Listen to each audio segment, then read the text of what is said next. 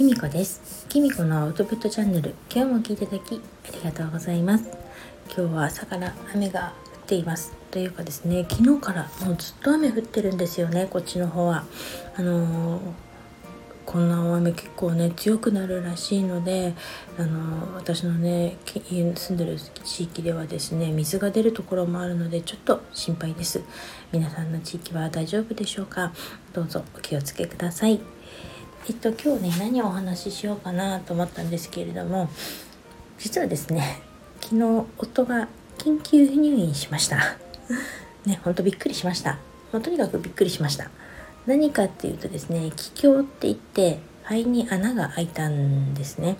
で普段ねあのその気胸って割となる方いらっしゃるらしいんですよ。お医者さんが言うにはですね痩せて背の高い男性で若い方が多いそうです。でうちの夫はですね今年まだ50歳なのでですで決して若くはまだじゃないな。50歳なので若くはないんですけれども確かにね痩せて背は高いんですよね。なのであのなっちゃったらしいです。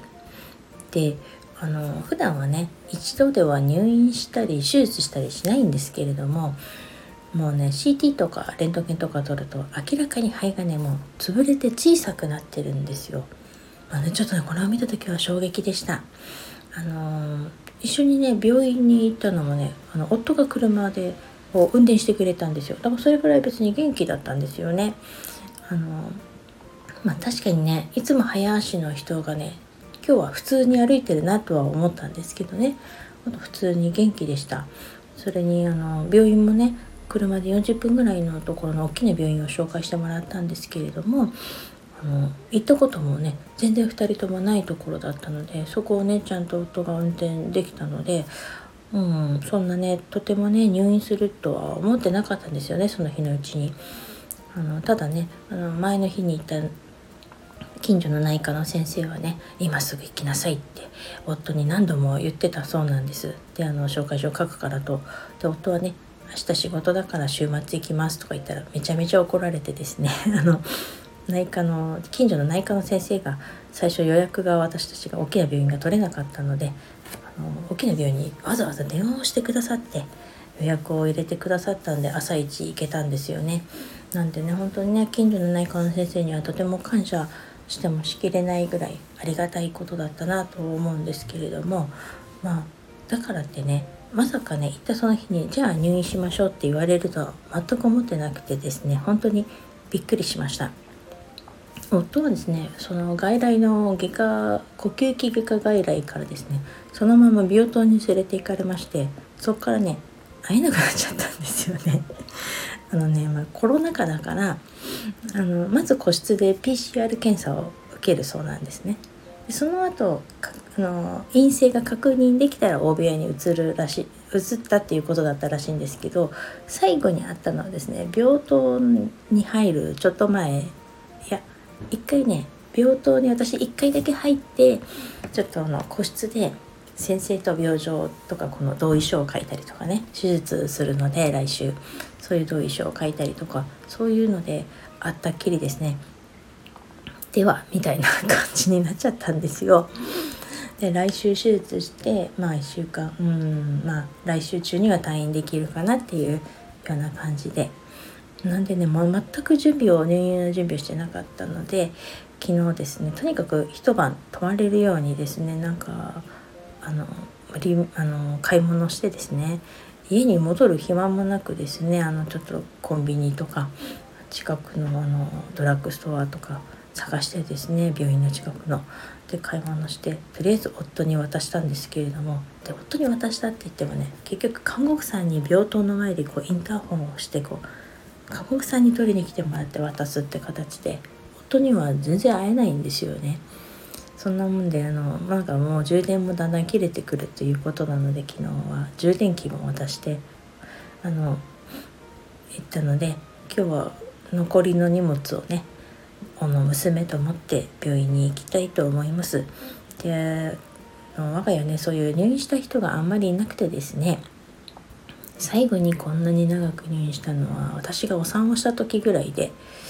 全然勝手が分かんないんですよね。なんでもし入院してあったらこれ便利だよとかですねあったら助かったよとか差し入れして喜んだよみたいなものがあったらですね是非教えていただけるとありがたいです。うん、なんかあのー、家のこともね何でも自分のことはね